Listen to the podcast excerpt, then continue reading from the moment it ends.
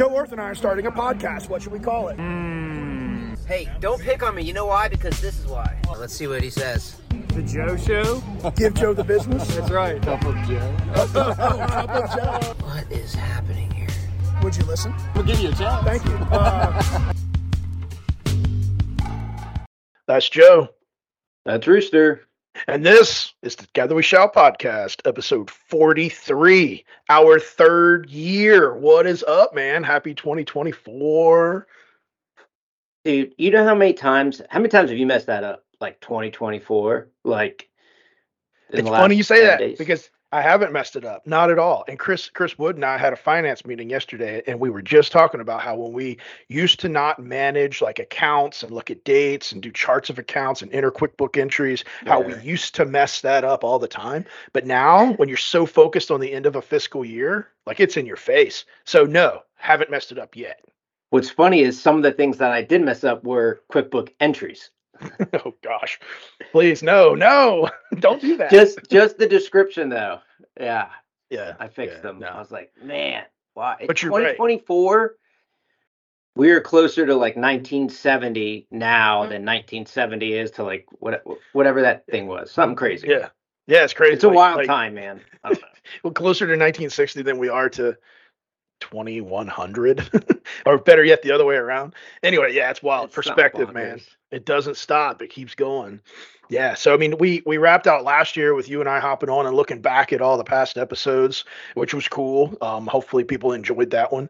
It's been months since we've had an episode. Hopefully we didn't lose any listeners uh, during our, our holiday break but as as most of our listeners probably know you know the the holiday period gets hectic and trying to nail down schedules for for three people is is tough but we're back we're ready i mean holidays were good boys had fun they're at that age where like if if you are raising them in the in the Santa Claus era, like they are at that age where Santa Claus is like real. you're telling me santa's not real Oh wow.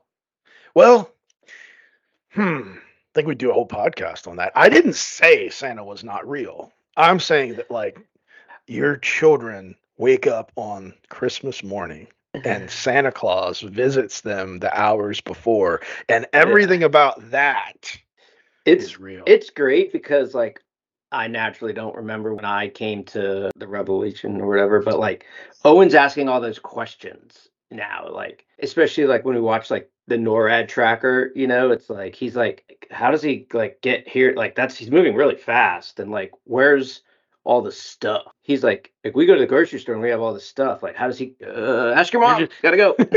Ask your mom or cue the elf movie. I mean, so many options. Yeah. Um, I I re- too remember like when Briley was asking all the questions in the s- fifth grade, and I didn't say ask your mom. I was like, Briley, really? Do I got to draw it out for you? Like, is this really Yeah. even possible? Think about all the homes just in our neighborhood, and suddenly it started to click that I was telling her without telling her that like, oh no, she got home, she ran in the house, she went running into Lori. Dad said Santa Claus. Blah. I was like, bro, oh what? And Lori's like, Uh. what the what?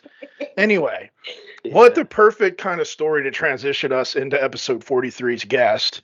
Today we have Tracie David with us, which is exciting because she is a boy mom. She has raised three young boys who are now men and has probably many similar stories or encounters related to what we just talked about. Tracie, what's happening? How are y'all? Well, you just heard we're reminiscing Yeah. on the past six weeks of fun. The whole So- Santa thing is is a little touchy. You gotta, you know, do you wanna, do you not? And Joe, for you, I feel like technology with kids younger and younger and younger, it takes away the magic. You know, when we were younger, we just had to believe it. Yeah. And now kids have the technology to track it and to look at it and they understand it more because of all the technology. So it's a little harder just to believe in the magic. Now kids have the technology to track it and to look at it and they understand it more because of all the technology. So it's a little harder just to believe in the magic. Santa brings gifts, but so does mom and dad and grandma and uncles and all this stuff. Now that everything's like opened and out, like Weston would be like, Who gave us this gift? And I'll be like, Mom and dad. And then Owen's like, No, you said Santa. And I'm like, Santa gave it to mom and dad to give to you. And I put it together. Um, go to your room. like I'm just like I Go to your room. Yeah. No, that's good. Most men are just as surprised Christmas morning at what Santa brought. Yes. In general, One hundred per there. That is like so. That there was like a meme of that going around. Hundred percent fact. And, and then the one that was like all dads on Christmas Day and he had like the trash bag. I was like, Yeah. there's nothing more truer in life. Yeah. I like the other day Owen was wearing some new shoes. I was like, man, those are nice. When'd you get those? And he was like, you got them for me for Christmas. I was like, sweet. those are those are nice. They're Yeah. Yeah, the, the but it- dad with it. The dad with the trash bag's good, dude. You cannot allow a piece of, of of wrapping to sit on the floor for longer than four seconds, right? Owen now. did it. Owen did it all this year. I just I just sat back and like ate and drank and smiled and like looked in presents too. I'm like, what is that? Leanne's like, we got it. I'm like looking on the Amazon account, like, yeah, I think we got that one. like if you do it right, my so Kim, you mentioned my three boys and being grown men. They are 22, going to be 21 in three days, and 19. And we have elves. Our elves come at Christmas and they move around the house and did when they were little, and they had shenanigans. And they still expect their elves to move and have shenanigans. They abide by the we're not touching the elves rule. So now I'm confused. I'm like, like human elves? What are these elves? they're little elves like the elf. You've seen the elf on the shelf? Yeah. Okay, so they each got one Uh, when they were born, and it, it comes on, in our house. It arrives the day that the Christmas tree goes up, and then they move around the house together. Our three, they had cheese ball fights, they had marshmallow, ball, and they don't move during the day. They're in a different place. They had they rolled toilet paper down the hallway one year. They draw faces. Then as they got older, one year they were in the crock pot with marshmallows and little shot glasses. The elf on the shelf thing is getting carried away. Like Oh, Owen it's- to, It's crazy to the- now. to the point where like Owen got upset because like they had one in the classroom and like every other kid had one, and he's like, "Where's ours?" I'm like, "I it got I, no, just no." Because it, the, all the parents are like stressed out, like, "Oh my god, we got to set this thing up and do all these crazy things." Well, we got one, like I don't know, the week before Christmas. I don't know when we got it, and I was like, I opened the like Amazon package and was like, eh, "Put in the attic." Like, we'll, we'll see. We'll see if it's even needed next year. Like, no, that's the last thing that like, and it sound it's so selfish. Like, right, like kids are clean, fed, books, all that. Go to bed. It's like, yes, my time. I was like, I set up this damn elf to like make a mess that I then have. Like, I'm making a mess to clean up the mess. Nah. Mm-mm. Yeah, Lori and I never did the elf on the shelf thing. Tracie just took it to another level, though, Joe. They had three. Like every one of the boys had their own, and they would move they them around the cooked one. house. Yeah, Cannibalism. They're Mm-mm. freaking. Yeah, they, they did pretty much the same thing, so it wasn't too hard. Um, but there was one time, and it's noted on Facebook that one of the boys had a bad day, and we went to dinner. When we came back, that one elf had left because if you're bad or if you touch the elf, it goes back to the North Pole to tell Santa. And the other Oh. two were devastated because Perfect. that elf was missing.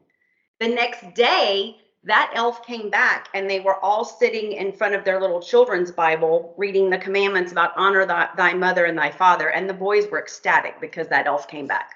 See, at first you had me like, oh, I went back to North Pole, but Owen knows. Like we watched a video yesterday. Like there is a flight from JFK that's 11 hours to Finland, and you take this train for another 11 hours, and how to get to the North Pole. And and he's like trying to do the math, and he's counting, and I'm like, yeah, it's over a day of travel just to get there. Yeah. So if I'm like came back if, tonight, the elf left, but it came back It tomorrow, he'd be like, there's not enough time, not enough time. Magic. We eat pre-check or nothing. You can't make it. It's, it's science. Carry on or So- check in. Yeah.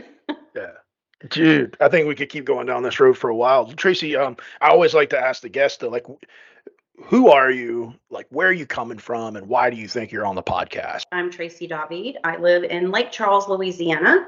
Um, I am involved or became involved in Ainsley's Angels because I am Lori Rossiter's first cousin.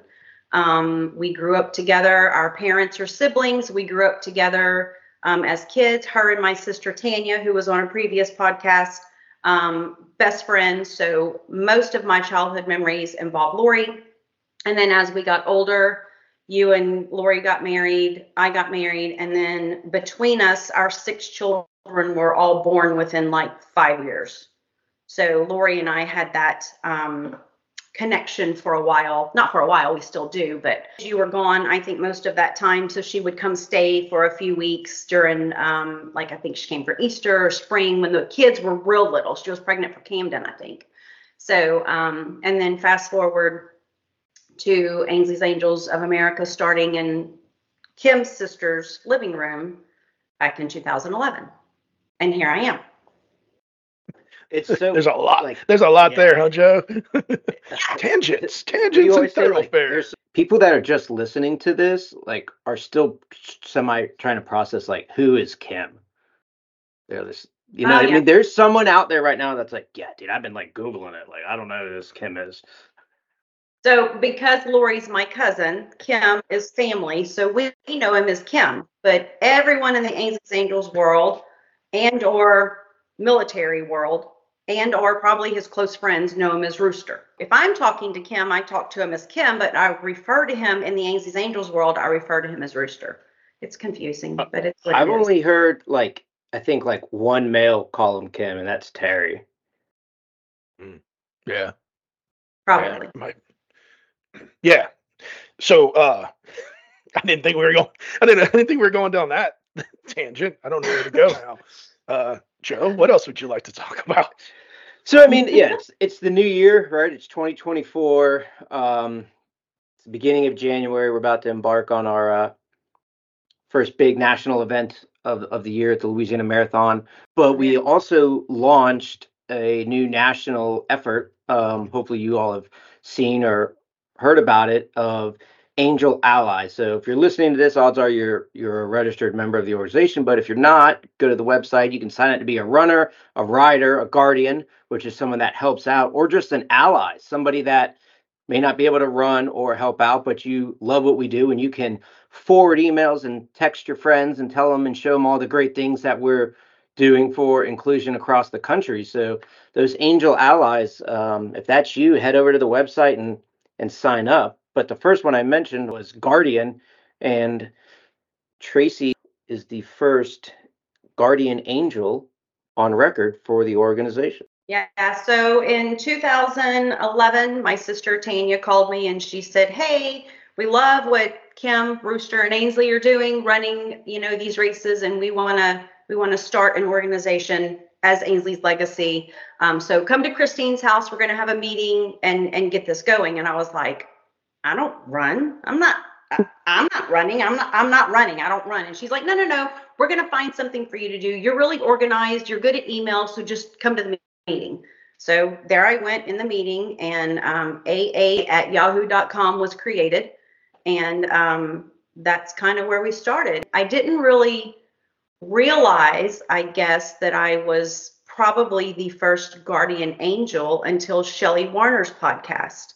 And she went into depth talking about the fact that they just took pictures and and that you didn't have to be a runner, you didn't have to be a writer that there's something that everyone can contribute with. And I was like, you know what? I think I was the first guardian angel because I didn't run. Christine, I think maybe ran. Kim got her to run, and um, but I did not run my first 5K until 2017, and it was my first and one and only. I'm done, but I did it, um, and that's a whole nother story. But I never wanted to run and never had an interest, but yet I wanted to be a part of the organization. So I handled all of the emails and at first Facebook was the first like presence and there wasn't all the different, you know, um, locations. So every time we had a race, I was out there with my camera taking pictures and uploading them. And um, it was really cool to see as I uploaded pictures, days later, people changing like their profile pictures to the pictures from the event. Um, but yeah, so first guardian angel, I, I think I hold that title. You mentioned that to us late last year, and that's what tied us into saying, well, let's bring you on and let's talk about that. Because as Shelley said in episode seven, like these are the this is the glue that really holds what Ainsley's Angels does together. It's the volunteers that are doing so many things behind the scenes. And I mean, to this day, like every single person in your family that your son became a runner, but like everyone else continues to this day to help in non-running or riding ways. I mean, your husband cooks, you know, food and comes out and cheers us on and supports you in your endeavors. Your oldest two sons have volunteered at numerous events. Your son's a runner, and then you could even look at your brother who pulls a trailer, and your sister Tanya who continues in in leadership roles. Like the list goes on. Your mom she comes and hands out things and does race registration. Like it all starts really with with a group of people who can unify and then everyone that's unified in that process feels like they have their role they have a place they belong. And that's ultimately tracie what led to joe was like i wonder if i wonder if tracie's boss at edward jones knows all the things tracie does for ainsley's angels and then as our wheels started to turn we were like tracie's boss probably doesn't run he probably doesn't ride he probably hasn't come out and done guardian angel things, but I bet you he's an ally of Ainsley's Angels because Tracie does so much for it and he's happy for her and he supports what she does. And that's when it hit. It was like Angel Runner, Angel Rider, Guardian Angel, let's have an Angel ally. So we're challenging you to get your boss to go on the website and click the button and become an Angel ally. I mean, because what's it mean? after that. Well, who knows where it goes? Just like who knows where it goes after Tracie creates a Yahoo email address. And here we are 12 plus years later. Who knows where it goes? Just neat. Really, really cool. I remember exactly where I was at Home Depot, ironically, when we came up, we're talking through this ally thing.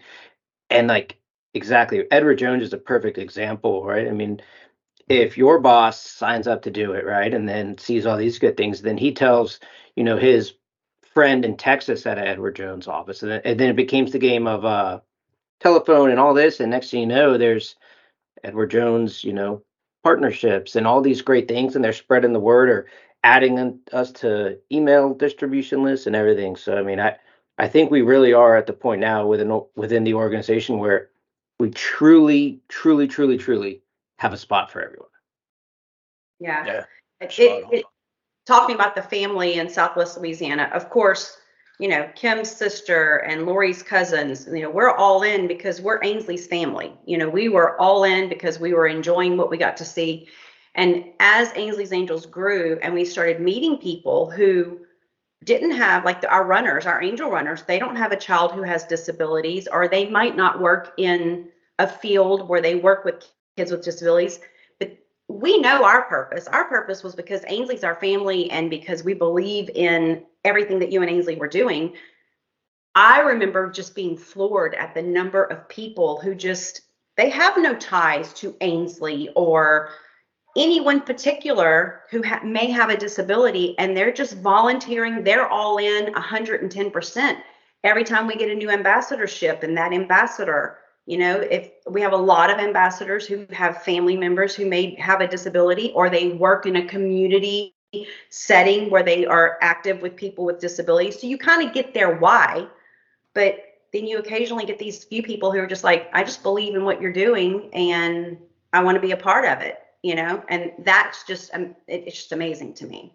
There really are a lot of good people Yeah. and genuine people out there. I mean, you talk about this thing of of ally right and and volunteers like we would not be talking today in the the manner that we are without you know some of our biggest allies um friends and partners uh, in and at microsoft you know what i mean like a, a good guy said hey i work at microsoft and then here's a buddy of mine who can help you do all these things and you know here we are up and running supported by microsoft like that's that's awesome. And those people don't ride or run or volunteer at Right. events.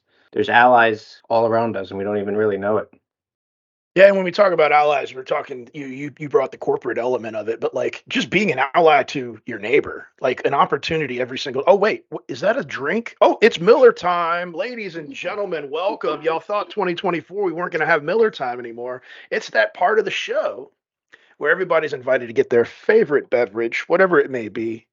If you're tube fed, as I say, Josh, I'm looking at you. Tell your dad, turn that machine on. Uh, we invite you as well. So Tracy, uh, you raised the glass. but That's a neat little cup you have there. Is that Mhm. for uh, the big Louisiana Marathon? So that is, that's from 2022. Uh, we like to give our participants a memento from the race weekend, and this year we chose to do a cup, which is my favorite cup. Um, so yeah, we've Louisiana Marathon's coming up um, Friday. You guys will be flying in for that in Baton Rouge. Mhm. I think we have nine states. I'm going to tangent because you called out my cup. So nine states represented, 14 ambassadorships, and over 60 teams running over four races over the two-day race weekend.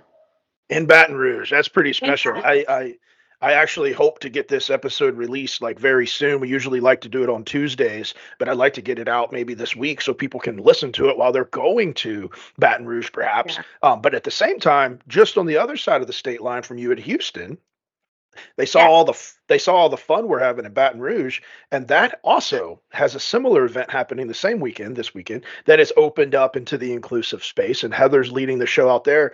I think all the numbers you just shared with us about Baton Rouge, you have an equal thing happening in Houston. So, but on the I-10 corridor between Houston and Baton Rouge, man, inclusion movement is We actually have one of our wife, um, husband, wife, Blaze and Myra Camp. They roll with us all the time. They go with us to all the travel.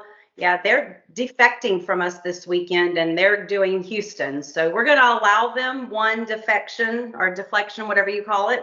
Uh, Mhm. but they, that's something they wanted to experience. So um, we're excited that they get to go experience Just, Houston. you just do like you know they can do uh evens in Texas, odd in Louisiana because I mean Louisiana is a bit odd, so it works out.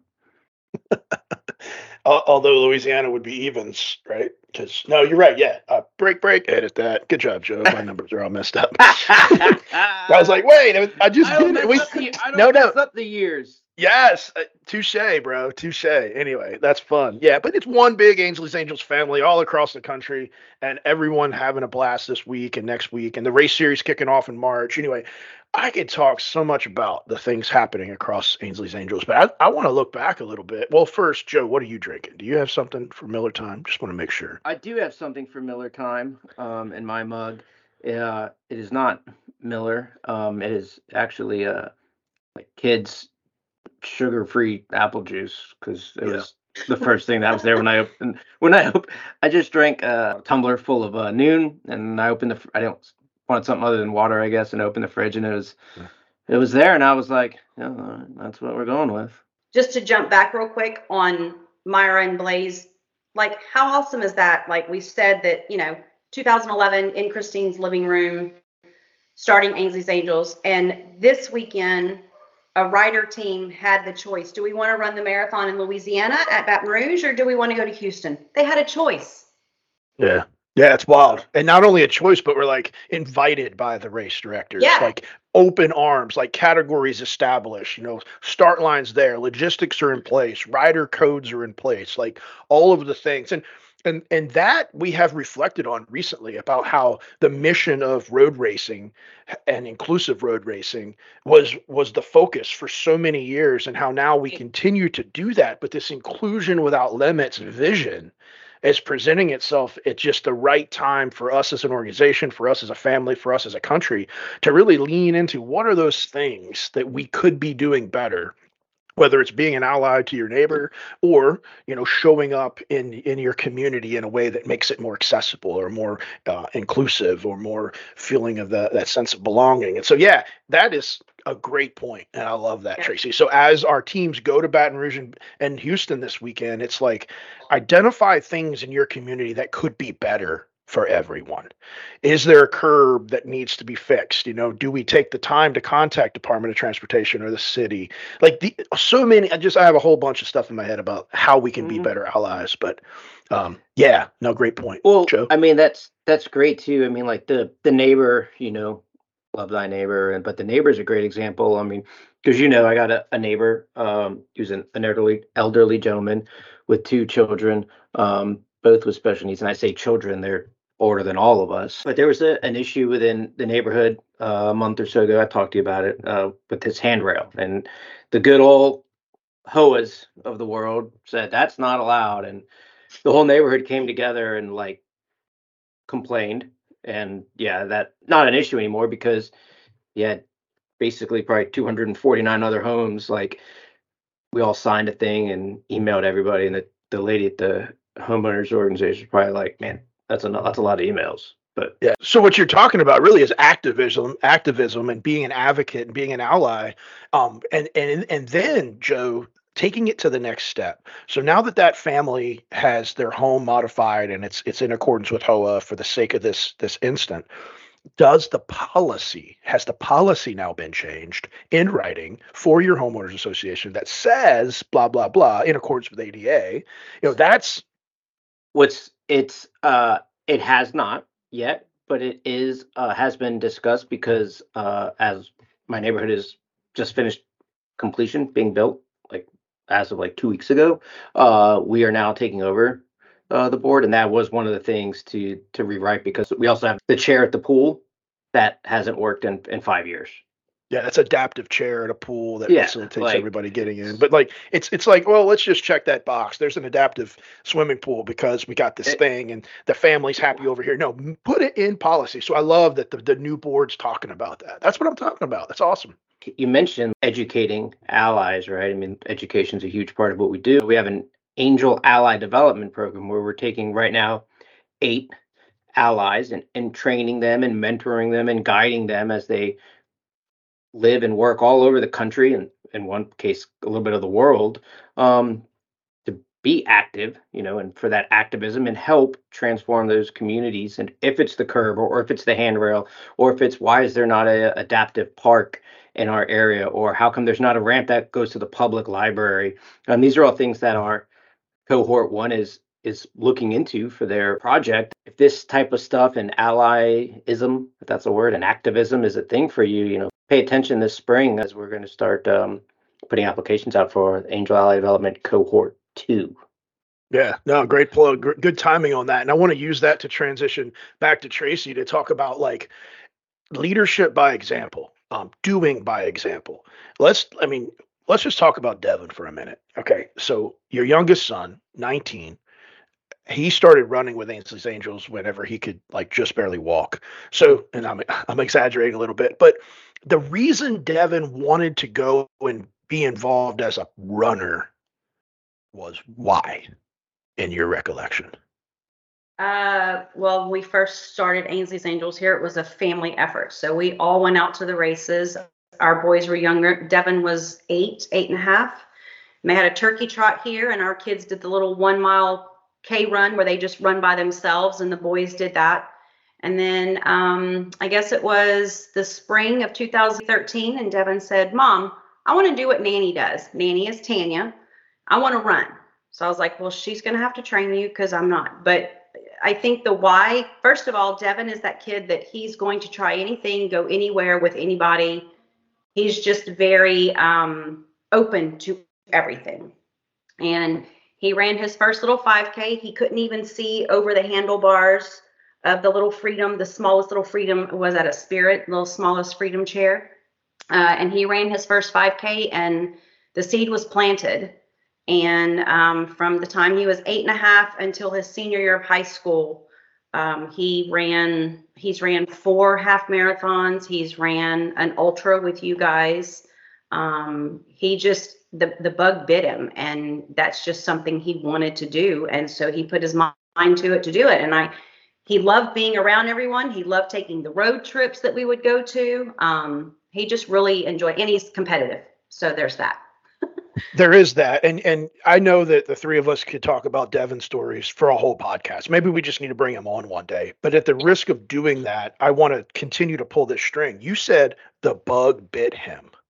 Yeah. The bug, the bug that bit him was the leadership that he saw with his his aunt Tanya running and pushing. That's the Mhm. bug that bit him. But there's a similar line here to to your brother Tad and the things that he witnessed that was happening and what his children chose to do and killed to still do to this day because of that bug. Tell us about how your brother and his children have gotten involved and still are to this day. So Tad um, Reagan, so Tanya's husband Reagan was our is our equipment manager. He has the trailer, he maintains the trailer, but Reagan up until recently was a fireman. So there were some races that we would have that Reagan was not available to pull the trailer, and not anyone can just jump in a tr- truck and pull a 26 foot trailer. Um, so Tad was able to jump in and fill that space. In doing so, his son Ben, he is very much a hands-on um, with with manipulating things, machinery, things like that. So Ben jumped in, and he was all about uh, equipment processing and putting chairs together and pumping up tires and helping out. Um, and then that spilled over to Sunset 5K, our annual race we have every year here in Southwest Louisiana. And Tad's whole family comes together for that. Um, Adam, his oldest son, um, he is on a um, golf cart, walkie-talkie, ice. They were both in both Adam and Ben were in Boy Scouts, so they're very much already mentally into the service part of helping people. And then Carly and Sarah stepped up and they started helping as well. Sarah does a lot of the behind the scenes stuff for us for Sunset prepping. Um, but again, I think it's just a family affair. You know, we just we're doing it because we're liking doing it, and then the boys just kind of fell in line. And um, you know, my other two they get involved, but they didn't get as involved as Devin. Um, but it's it doesn't mean that they don't want to or if i ask them to help with ainsley's angels they do they're usually at the at the uh, storage building unloading and loading for sunset weekend so You use the word service, and when we're talking about these youth, I mean, how old was Ben when he first started helping the trailer? I mean, he was, you know, a- maybe a tween. ben's 20 so i'd say probably the last 10 years so Yeah. So the same, you know, you said service, and I'm tying it to to really how we as people feel when we serve. And, and sometimes, you know, that service can be therapeutic. Sometimes that service can be tied to love of family, love of country, love of community. Um, ultimately, though, serving is something that every single person can do. And, and that's the beauty of what we get a chance to do when we do what we do. So, serving, so powerful. it's, it's funny you say that because um, again referencing back to that phone call where tanya said we're starting ainsley's angels. We're going to have an organization.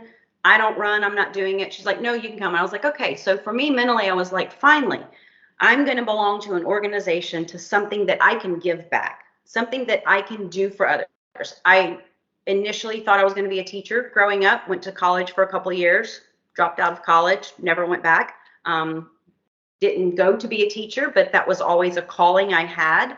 So I really felt, and I wanted to be a SPED teacher, work with the children who have disabilities um, and or hearing impaired. Um, so this was an eye opener for me and a way for me to finally achieve sort of what I wanted to do with my life, being involved where I could give back. I did not expect, and I always get choked up when I tell people this, to get back from people what I got back. Family members, the unconditional love from rider athletes who are just ecstatic to see you and thrilled that you're there, no inhibitions, and the parents who just are are the caretakers who are just endlessly grateful for everything you do. And you feel like you are race day sunset 5k being pulled into a million directions you're hot you're tired you've been on your feet and working all week on this and you've got parents who say this is the best day of our lives. And you're like really? Because let me tell you all the things that are going wrong. But it, it really floored me um, very very quickly how much i got back when i thought that i was supposed to be giving that much. Yeah, I yes, concur. yeah. I think it's also there's like you know I don't want to put a number on it, but for me as as the runner, like after doing a race, you know, and the caretaker says, "Hey, thanks for pushing," you know, Johnny, and it's like, "No, thank you for trusting me and allowing me to push it," or you know, it's my pleasure, it's my an honor to to do so. So, and from the runner's standpoint as well, you know, we get so much more back um, than I think we're we're putting in, right? Yeah, we're going physically and getting tired and all that, but having that athlete be an athlete for the day or however long it is, like what we're getting back from that is indescribable. I you know the inspire be inspired circle. Yeah, man. Whenever you whenever you unify and, and unify happens, you get that sense of belonging. And and Tracie, as you got that invitation to come sit in that living room, that invitation is what started the process.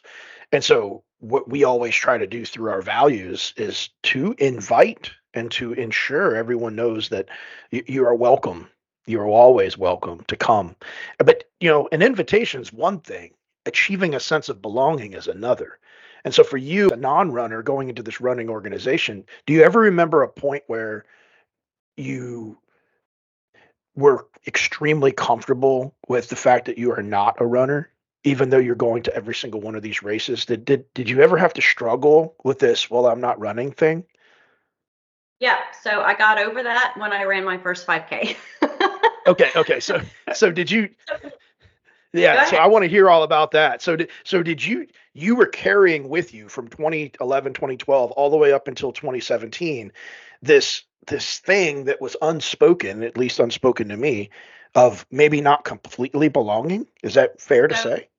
I would hear everyone come back just we got to bang a gong on the race course and we got sprayed with water and we got donuts and we laughed and we played music and um, I would hear that. And then I also, on some of the race courses that I was able to get out on, I captured those pictures. So every picture I captured, no one was like struggling or acting like they just did not. Everyone was having a blast on the race course. And runners would come back and they would talk about, oh, do you remember at mile whatever? And we got to do this. And I'm just sitting there going, I want to go do that. So be careful what you ask for. In November of 16, I went to my doctor and she's like, You're pre-diabetic. She said, You, you, I've always, I was already on high blood pressure medicine. You're pre-diabetic. I was 190 pounds.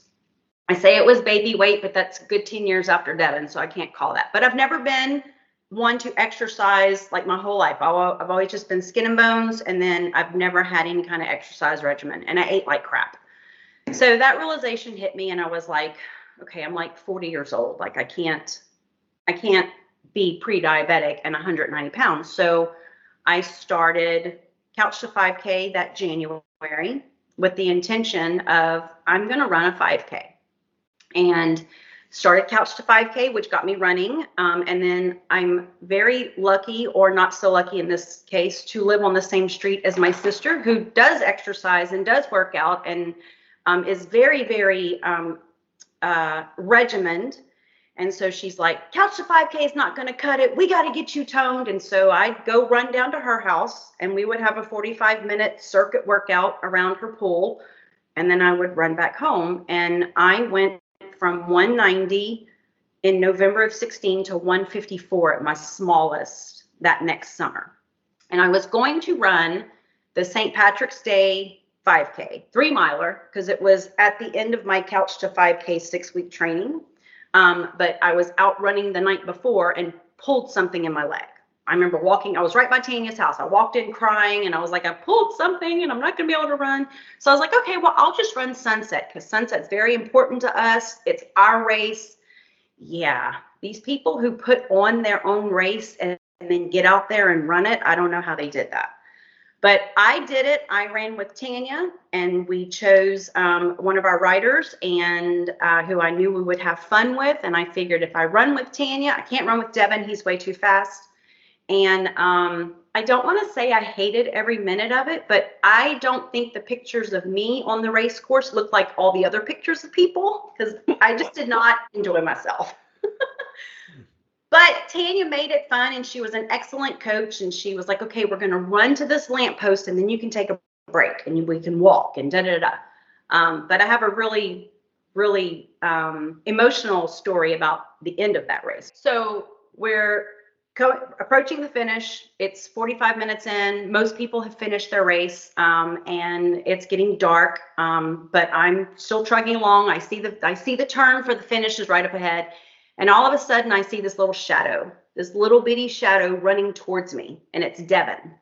And he comes running, and I'm running, and he comes and he runs right alongside me and just steps in. You're doing great, mom. Come on, mom. You're almost there, mom. And I was like, like not wanting to finish. He ran all the way with me. We made that curve, and two of my best friends who also ran earlier and who are beasts and run very fast, they had come back. So when I crossed the finish line, I had my sister, my son, I'm gonna cry, my two best friends all cheering me on. And that's that that was just the most memorable part of that whole race for me. Everything that I didn't like about that race was nullified because I had that love coming to get me to carry me through the final the final part. And then I couldn't feel my legs; they were jello. And and as you, I, I saw there's just one picture, and we got to put it on our Instagram. As you were leaning into the chair and being pulled by the rider towards the finish, and your family and your friends around you, just the grimace on your face was one of just so much emotion uh, for accomplishing this, but also so much just gratitude for those around you. Uh, just a powerful picture. I was pushing through. I was like, I, de- I decided I was going to do this. I'm going to do this, and um, and then I crossed it and just felt this like relief slash exhaustion. It was funny how the adrenaline was just going, going, going. Thank God they picked, I think when they picked me up, the adrenaline kicked back into high gear. And then when I crossed that finish line, I, I there's pictures of me hugging Greg and my mom, and I think there's a picture of me hugging Lori or Lori hugging me. And Lori probably her little five foot two probably had to hold me up. Um, I just remember thinking I, I finished it. I did. Um, and it was painful. And the next day I couldn't walk, but uh, I was very proud that I did finish it. So what changed though? In the moment that you that you finished this, you finally have gotten to a point where you're you're an angel runner after all these years of wanting to potentially do it and not feeling fully like you belonged. But did anything really change after you finished that 5K as it applied to your true sense of belonging? No, I just didn't like running. I mean, I loved I loved being out on the course. I loved passing people. All the things that I thought I was missing out on, I did get to experience. So I was that was enough for me. I was happy with that. And I tell people when they say, "Oh, look, you're with Ainsley's Angels. Do you run?" And I'm like, "No, I don't run. I had one race, I ran it, and then Ainsley and I had a conversation, and she said, Aunt Tracie, if you really don't like running, you can just keep doing all the other things that you do for the organization. And she's fine with that. So we had our own personal conversation. That's beautiful. And here we are in 2024, and you are officially the executive assistant, the the top level of the organization, keeping Joe and I in check with things. And uh, so it reinforces the idea that, like, if in your heart there's this need, this desire, this pulling to serve, there's a role for everybody and we got to play to your strengths. You got to find your niche. And i'm so glad that we have uh, had the opportunity to share this journey with you and that you've been there since day one and you're here now. Again keeping joe and i in check. So with much gratitude thank you. seeing how everything's evolving too and how my role has changed. You know i'm still lead guardian angel for southwest louisiana. I still have a lot of responsibilities on the local level, but also I like being involved on the national level as well to kind of encompass all of it. Um, and I think it's really cool to look back to say, I'm not a runner, Tanya. I'm not going to come to this. Like, I don't have anything to contribute. And fast forward, and here I am. You know, so you, you just don't know. The possibilities are limitless, especially if you have people who believe in you you know my role with with ainsley's angels has changed a lot on the national level. As as we grow and as we move things around and take on new um like you said stepping outside of just being a running organization what can we do? And i'm very thankful and blessed that you guys are like okay how do we get this accomplished now? And who's the best person for that? Oh look what about tracie? She's good at this and this and this. And um it, it just it's it's just a blessing. It's on the website right? Like the guardian angel is the glue that holds it together. I would argue that a runner showing up on race day, pushing a rider, coming back, turning the chair, and then going to drink the beer has the easy job. you know what I mean? Like it can't be done without, you know, your family, as you talked about, right? And Tad and Ben and Reagan, all these people that are pulling the trailer, setting the chairs up, making sure everything's safe. I mean, that like that's the best feel. That's one of the best feelings. Like, you mean I just got to show up and run? Got it. That's easy. I mean, so that's a lot of pressure on on the other side of those guardian angels and like cannot be done without you and them across the country. So yeah, talk about the the feeling of being included. Y'all are included. There's no doubt about that. You're spot on, Joe. Absolutely. What just a, a grand family across the country. Everybody has their role. Uh, speaking of like across the country and having a role and like how we got founded and all those things, we have often referred back to a conversation about couldn't Ainsley have just done bowling or badminton or something other than running? So maybe now's the time. Like, can you take us back to the moment where that phrase was first stated? Anybody? So I am not a morning person. I do not like to wake up early and have to get up according to an alarm and jump out of bed and go. I just I'm not a morning person. So most races in Southwest Louisiana, especially when it's warm, are in the morning because that's when it's the coolest. So y'all are an hour ahead of us. Um, so there have been several mornings for several years that Kim would get a random text from me that said, and it's seven in the morning here or six thirty in the morning here that said, and it's cold or it's hot. And I'm like, you and Ainsley couldn't have just taken up bowling. Like that's inside. It's not open at six o'clock in the morning. Um, it's it's heated, it's air conditioned, but they chose to run popcorn. outside in the elements instead. So I haven't sent you one of those in a while, but I'll probably tell you that this weekend because it's supposed to be cold at TLM and it's early. TLM is always early. Our wake up time is anyway. Yeah. yeah. It's now. But your wake up your wake up time is now. Yes, just do not sleep. No, that's Yeah. great. No, that's funny. Yeah, no, she she didn't do the bowling or the badminton thing. She's uh taken to the roll with the wind thing here in Virginia Beach. Always a good wind, always in your face. So yeah, um, wow. So now we got the full story there. That's fun. Well, you you've also uh, been able to listen to all of these episodes that we've done on the podcast, and I, I always like to try to ask you know folks from time to time. Is there any like previous episode that has stood out to you or a guest or a moment or something you connected with? Because ultimately that's all we're trying to do with this podcast is tell stories and uplift each other and and kind of share because everybody's got a story. And i don't think everybody knew this element of your journey about how you felt a certain way about not being a runner until you didn't feel a certain way anymore. So uh, anything stand out? Anything stand out So I really like um, one of the things that we talked about, Christine and Tanya and I have talked about before, is um, when we first started Ainsley's Angels, it, it- we didn't, our focus was not on what someone's disability was. It was, let's get them in the chair, let's have a good time, let's, you know, but their disability is part of them. So we, I have enjoyed the podcast listening to I hate to say it this way, but like we go up to parents and go, okay, what does he have? Like what is what is you know, like what is their disability? But you don't want to focus on it, but at the same time, I want to know like what are his limitations, what aren't his limitations? Tell me more about how this disability affects him. And so I've enjoyed learning um a lot of the podcast, the different ones like um Sebastian like listening to that podcast and watching the podcast, he can communicate with you clear as day. Um, I've learned to tune in more because of the podcast with some of my, I say my, our rider athletes who I didn't think before could communicate. Be more in tune to them and and of course being around them more, you're gonna learn their mannerisms and understand what they say. But I've it's brought me to a new awareness um, with our rider families as to paying more attention. And just because they're smiling, there's a whole lot more behind just those smiles. They have things to say. And if I listen close enough, I'm going to hear them.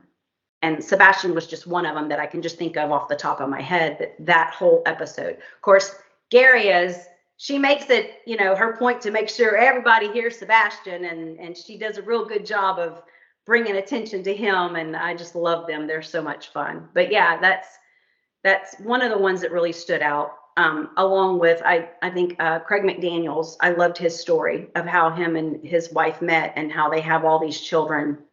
Like their why, everyone's why is my interest. It's just having that conversation, you know what I mean? And and I remember times one specific time it, it was Run with Your Heart, and we went to a restaurant for dinner in Jacksonville.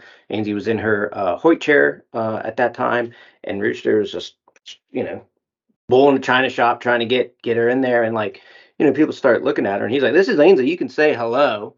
And then um, another time was at a uh, one of the Cards for Kids events uh, in Hampton Roads, and one of the poker players asked Rooster as he was speaking what, um, for lack of better terms, like what was wrong with the rider, and he was like, "Ask her, she's here." So it's just a matter of like Yeah. having that conversation. And again, somebody who had no connection with the disability community until 2008, like I probably would have said the same thing there. You know what I mean? I, shit, I did do the same, same, said the same thing. I asked Rooster and I's friend, like, what's wrong with this chick? Basically, you know what I mean? I didn't know any better. Um, and it goes back to that education and advocacy. So then we can celebrate. Celebrate. Yeah, you nailed it, man. That's spot on. And and the and I I really appreciate you sharing that with us, Tracie, because we never really know the impact that, that these little conversations are having. We know what the impact that they have on on each of us individually, Joe and I individually and collectively, and we know what our guests tell us the impact was after the chat. But to know that as you've listened to two years of conversations, 42 conversations, that that there are things that stand out that are right in line with what we're trying to do. It is to bring to the forefront perspective. Because if we don't have the perspective of others, how the heck are we going to advocate for others? How the heck are we going to be allies for others? You, you can't because all you have is your own perspective. And there's Right. things that you think the world needs or that a person needs or that a community needs, but without ever taking the time to realize that, hey, Sebastian really doesn't need any help with communicating. We need help with understanding. Correct. Seek first to understand. Yeah. Yeah. Not, Yeah, so you say you don't know the what what your impact is on these podcasts. So perfect example. I when we first when y'all first started the podcast and you had, you know, y'all were on and Christine was on and Lori was on, it was like Briley was on. It's like, okay, well, and then we're gonna go through, you know, different people. And I was like, man, I don't really have a story. Like I don't really have a I'm I'm not a runner, I'm not a this, I'm not a that. My perspective about myself was I didn't really have any anything interesting enough to be on a podcast. And then Shelly Warner talked about the guardian angel, and that just kind of planted a seed in my head. And then as I listened to more and more podcasts, I was like, maybe this is something that I can contribute to. Maybe if I come on saying how I'm not a runner, I never exercised a day in my life, but here I am 12 years in in this organization involved in all aspects except the running. I'll run if I have to, but it, it, it- not gonna like it. But anyway, um, but yeah. So your your podcast that that's a, a great affirmation for the two of you right there. That these podcasts they touch someone. The perspective of that person has to acknowledge that they're being touched and do something about it. Yeah. Yeah, yeah, there you go. So it's one thing to be invited to the table, and it's a whole another thing to to actually feel like you belong at the table and that you can take action and be Yeah. part of the solution and have a role and have impact. Like, yeah, and and that's what I love to celebrate is when a person achieves that moment in their journey where they actually feel like they have had an impact, like they matter, like they are seen. Because until we get to a point in our journeys where we where we feel like we're seen or appreciated, it can take you into a lot of different thoroughfares, should I say. Right. So it's good. This has been fun. Uh, I really appreciate you you you taking the the time today to join us, but also having the courage and the willingness and the openness to saying, yeah, I, I can do this podcast guest thing. So I appreciate that. No problem. I was glad to do it. I'm glad. I'm glad it's done. It's, it's another thing I can check off that I've done that didn't think I like people. I love talking with people, but to put me like on the spot in front of a group of people, I usually don't do well, which people find odd about me. So even this, even though it's just the two of you, and you know y'all are like my brothers, it's still a little intimidating. But um, I'm I'm glad that I can check this box that it's something that I accomplished. Yeah, no, that's great. And they had the love and support from y'all to do so. Kind of Yes. like my runners who came back and got me. Man, I tell you, that's a big deal to us. Like to create a space in which you feel safe. I mean, that is a big deal. And uh, to tell two jarheads that, you know, jarhead slogan for Marine, you know, slang for Marine, that they make you feel safe. Like that's that's a nice testament. Emotionally safe. I mean, physically yeah, safe. and- we, Yeah, yeah, yeah. The key, yeah, the, yeah, exactly. The key there was emotionally safe for sure. Typically, we have Marines to keep us physically safe. You nobody nobody calls up the Marines for emotional sanity or safety, uh, but maybe they should more these days. So as we get ready to to wrap out the episode, Tracie, uh, uh, I, I want to ask you uh, two little fun things. This is going to be fun. I'm going to give you a date, and then you I want you to tell me all the things about that date that come to mind without overthinking it. We're going to do it with two different dates, and we're gonna. This is little known facts. Here we go. Ready? And Fourth of July. Fourth of July, you and Lori's anniversary, also my brother's birthday. Um, and little known fact is that was my husband and I, Greg's first like family outing date was at y'all's wedding. And we actually have a picture that has been up in our living room from y'all's wedding that stays in a frame. Um, so you and Lori are always present in our living room because every time we look at that picture, it's from y'all's wedding. I love that. And like every guest heard Fourth of July and said America's birthday. And we made no connection to that at all. We have our own America's birthday. Nope. It's called, yeah, all the things. Okay, that was cool. All right, one other one for little known fact, and hopefully my dates are right. 14 August. That's my anniversary and Lori's birthday. Right? Birthday. So wait, so you're telling me that your first official date was at Lori's wedding and your wedding day became Lori's birthday the next year. Correct. And let's keep going. My mom and dad's anniversary, which is Lori's aunt and uncle, is the same as Camden's birthday. Wow. I didn't know about that one. At least if I did, and I forgot. Aunt Vicky and Uncle Terry, which is Lori's parents, their anniversary is Devin's birthday. Oh, you got to make it stop. Uh, wow. Wait, I think there's something else. Maybe that's it. I'm sure there is. That's cool. So little known facts and dates and numbers. You know how I geek out on that stuff. Too, I know. So I yes. Yeah. Yeah. So so Joe, anything uh, that you want to offer before we close this out and give Tracie the uh, the last word? Yeah, uh, it's that time again, folks.